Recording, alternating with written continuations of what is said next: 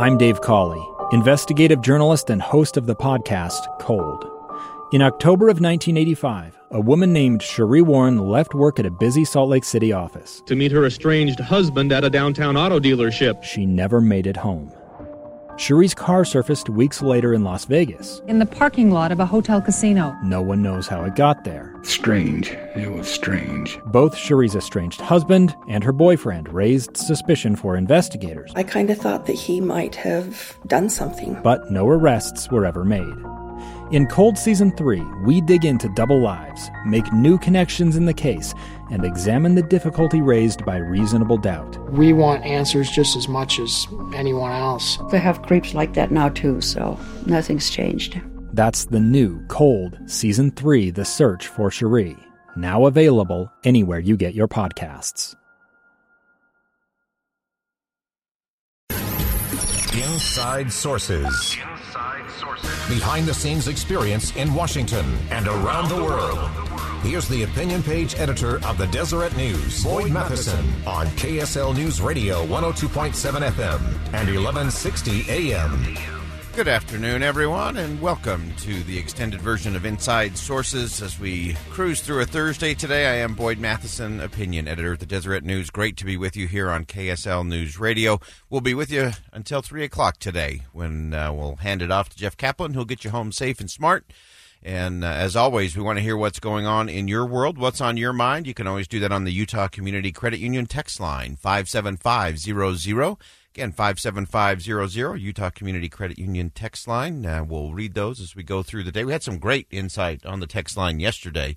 Uh, some really great uh, insight and pieces there. So share with us what you're thinking, what you what you're seeing out there. And there's a, a lot of ground to cover today, as there always seems to be on a Thursday. Uh, we've got uh, a number of things we'll break down as we go through uh, the first part of the show. We'll be talking about uh, Governor Hickenlooper uh, withdrawing from the presidential race, and uh, we'll we'll do a deep dive on that. We'll talk about Beto O'Rourke, who's doing a relaunch today in terms of trying to get some juice and momentum behind his campaign that has really stalled out and sputtered. Uh, over the last several months. We'll have Jason Perry join us from the Hinckley Institute to break down all things politics. Uh, always love to get Jason's uh, insight and his take on things as well. we're also going to be joined today live with Scott Rasmussen, who has some new polling out. So we like to get the national polling things. And, and he actually has a very interesting poll, some interesting numbers as it relates to trust and trust in government. And so we'll break that down with Scott Rasmussen at 150 today. So make sure you time it just right, uh, or make sure you've got the KSL News Radio app on, or you're at your computer at ksl.com. Uh, and as always, if you miss a segment of the show and you want to go back, you can pick that up on our podcast, uh, on the podcast page there at ksl.com.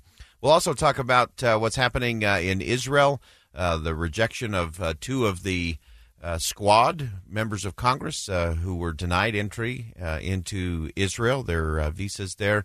Uh, so they will not be going to Israel. We'll break that down, what that means. we'll talk with our associates at ABC uh, talking about that as well. We'll also have Kevin Orman will join us today for a little bit of a leadership dive. He's got a new book on leadership out, so we'll talk about some of the key principles there, and and we'll apply them across the board. often we apply things to the political space or elected officials, but there's a lot of other areas where uh, our country and our communities are really lacking in leadership. So we'll talk about that with Kevin Orman. Really looking forward to that uh, at 2:05 today. So that gives you a quick snapshot of where we're headed between now and three o'clock. So settle in, buckle up, uh, fasten your chin strap just in case. This could be full contact today. Uh, so I hope you're you're ready to roll with this. So let's start to break down just a little bit uh, in terms of uh, some of the political news of the day. As I mentioned earlier, uh, Governor Hickenlooper from Colorado is ending uh, his run for the presidency. Uh, he did that, made that announcement official today. Uh, in a uh, a video that he released, three minute video, and uh, here's here's the first thing he said. I ran for president because this country is being ripped apart by politics and partisan games while our biggest problems go unsolved. Now, today, I'm ending my campaign for president, but I will never stop believing that America can only move forward when we work together. All right, so that's Governor Hickenlooper there, uh, again saying he is ending his run for the presidency, but said he will not stop uh, fighting for the principles of the country. And of course, there's been a lot of speculation of late around uh, whether or not he would pivot from the presidency and instead run for the Senate uh, against Senator Cory Gardner, Republican, who's the incumbent in that race. Uh, we'll talk about him a little bit more as we go along. He was our, next door neighbor uh, in the Senate office there, so we got to know him quite well. And so we'll talk about what that kind of matchup would would look like. Uh, it's it's really interesting, and we'll we'll break this down more in our next segment. Uh, but Governor Hickenlooper was was pretty dismissive of the idea of a Senate run uh, just a few short weeks ago, uh, even last week in Iowa. We'll talk about that a little bit. Uh, but now it seems that he's pivoting a little bit and might be giving it some thought. Uh, here's uh, here's what he said about the Senate in his announcement video today. People want to know what comes next for me. I've heard from so many Coloradans who want me to run for the United States Senate. They remind me how much is at stake for our country and our state. I intend to give that some serious thought. All right. So uh, a little pivot there. That's called The Art of the Pivot by Governor Hickenlooper. Uh, he went from being very dismissive uh, of that whole idea uh, to now he's going to give it some serious thought. So that will be something to keep our eye on as we move ahead in our uh, neighbors to the east in Colorado.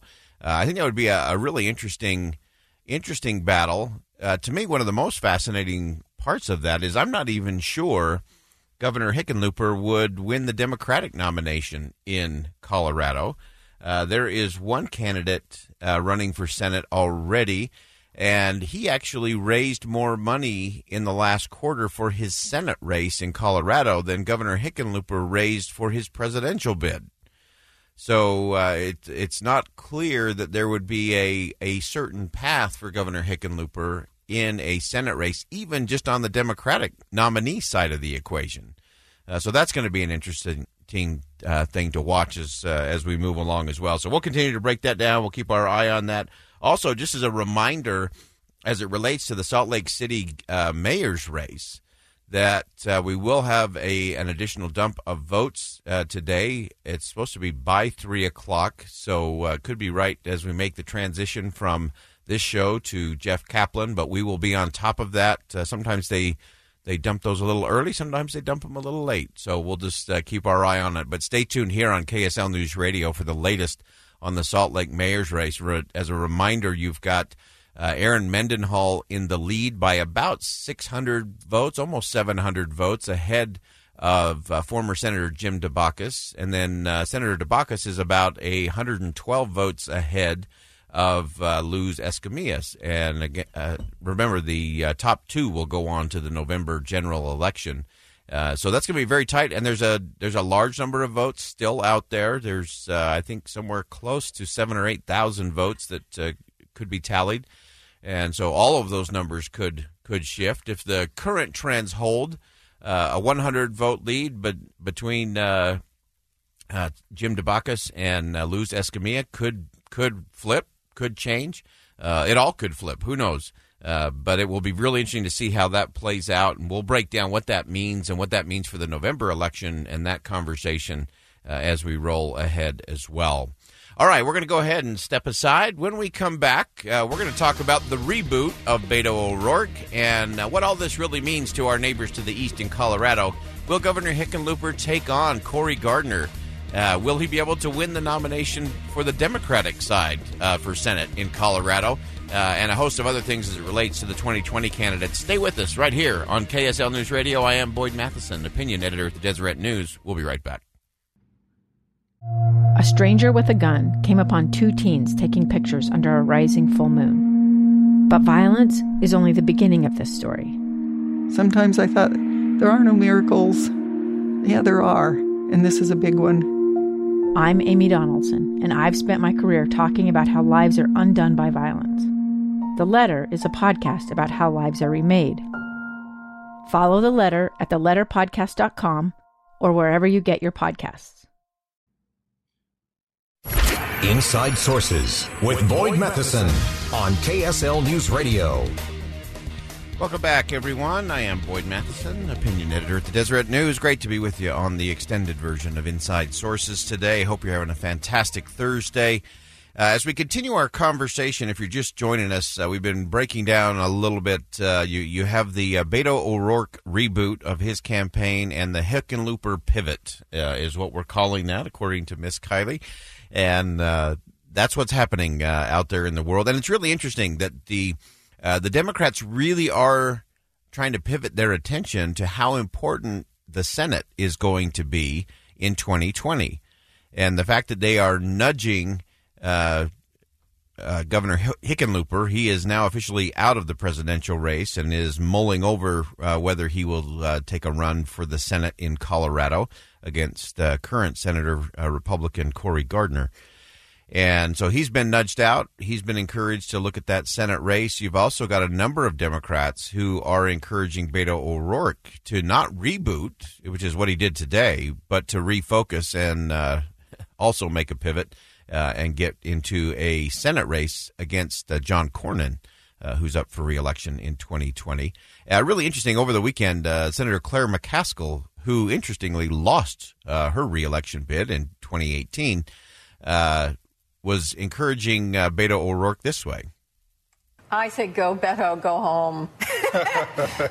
um, I, I, really think that I, I think so many people are so focused on beating Trump and they it's the majority of our conversations are about the potential candidates and who's going to win the nomination.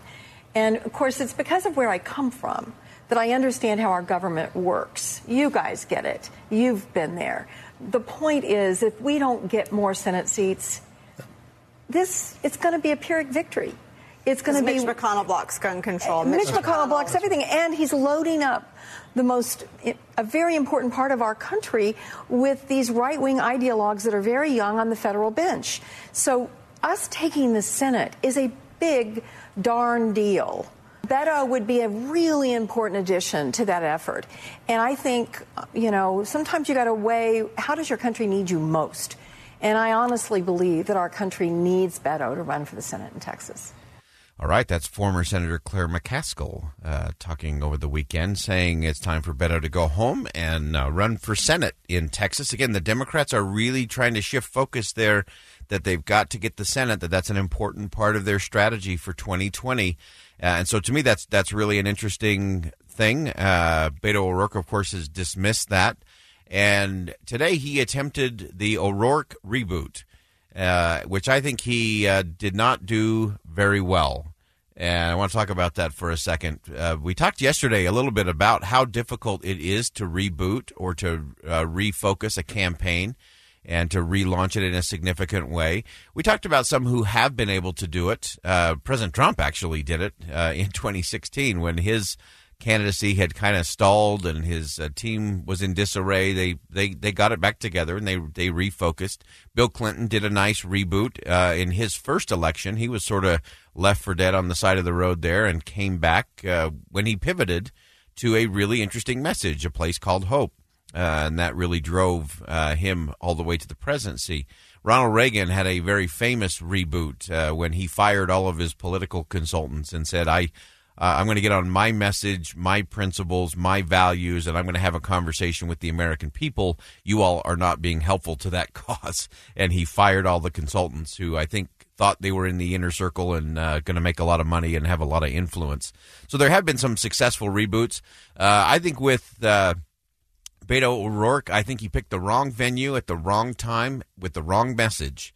Uh, I, I, do not think it was wise for him the morning after a big public vigil where uh, people stood in line for hours to get into the stadium to be part of that vigil. And so the you're in a city that is still very heavy in the midst of mourning after a tragic shooting and you're trying to reboot your presidential campaign. I just think that is the wrong place at the wrong time. Uh, but then it got worse because his message was off. And he is caught in this space where if you just listen, even listen to the cadence of his voice he, he's in this squirrely space of he's he's trying to sound like a combination of Barack Obama and John F. Kennedy. And it just comes off as very stilted uh, inauthentic and uh, very problematic. Uh, listen to this. I'm confident that if at this moment we do not wake up to this threat then we as a country will die in our sleep. That would not be good enough for this country. We must take the fight directly to the source of this problem.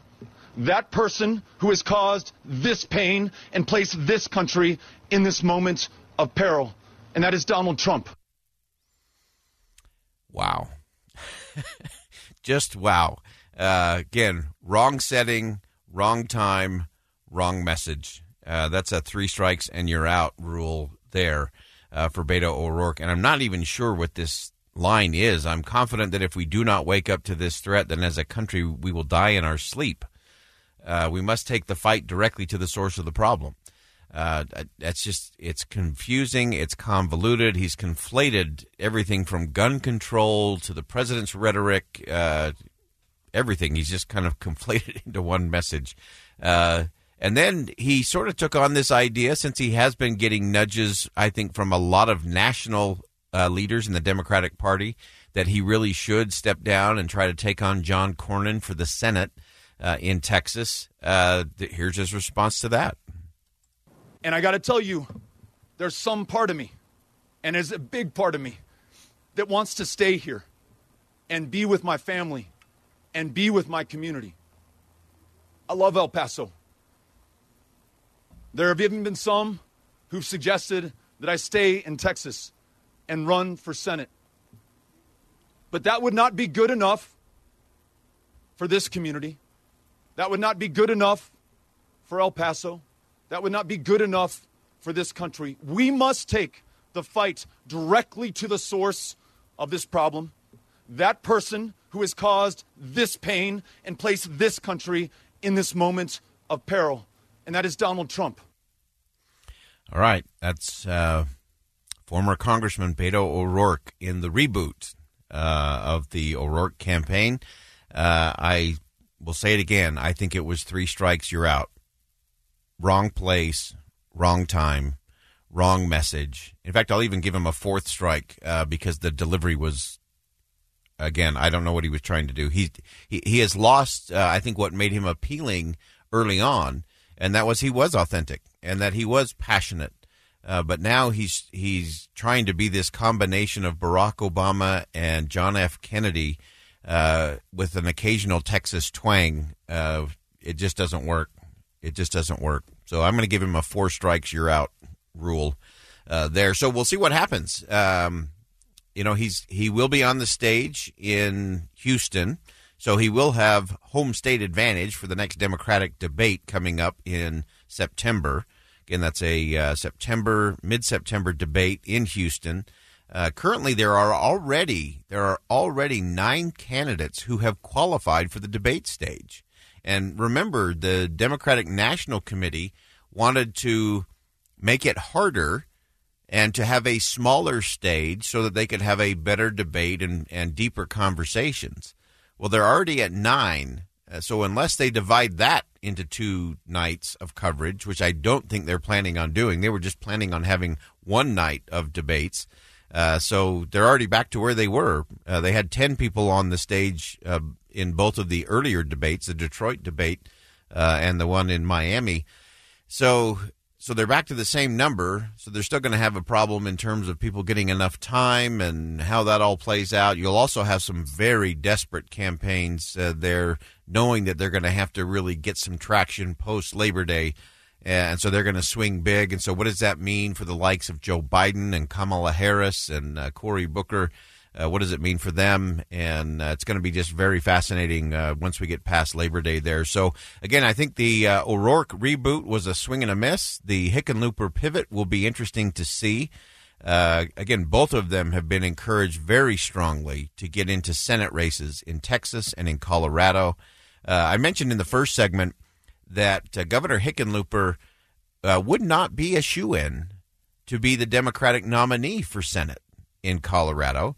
Uh, there is uh, there are several candidates already in that race and running hard, trying to take out the incumbent Cory Booker, Republican, uh, and I, I, think it.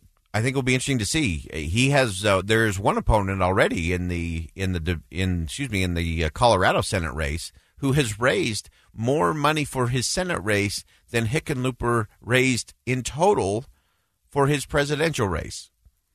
So there there are some folks in there who are doing some things in Colorado that uh, does does not make Governor Hickenlooper a shoe in to run in and be the nominee for the Democratic Party in that race against Cory Gardner. So that one's going to be fascinating to watch. Uh, just our neighbors to the east. Uh, but it does show once again how important the Democrats see the Senate uh, in all of this debate. I think I think Democrats are quite confident they can keep the House.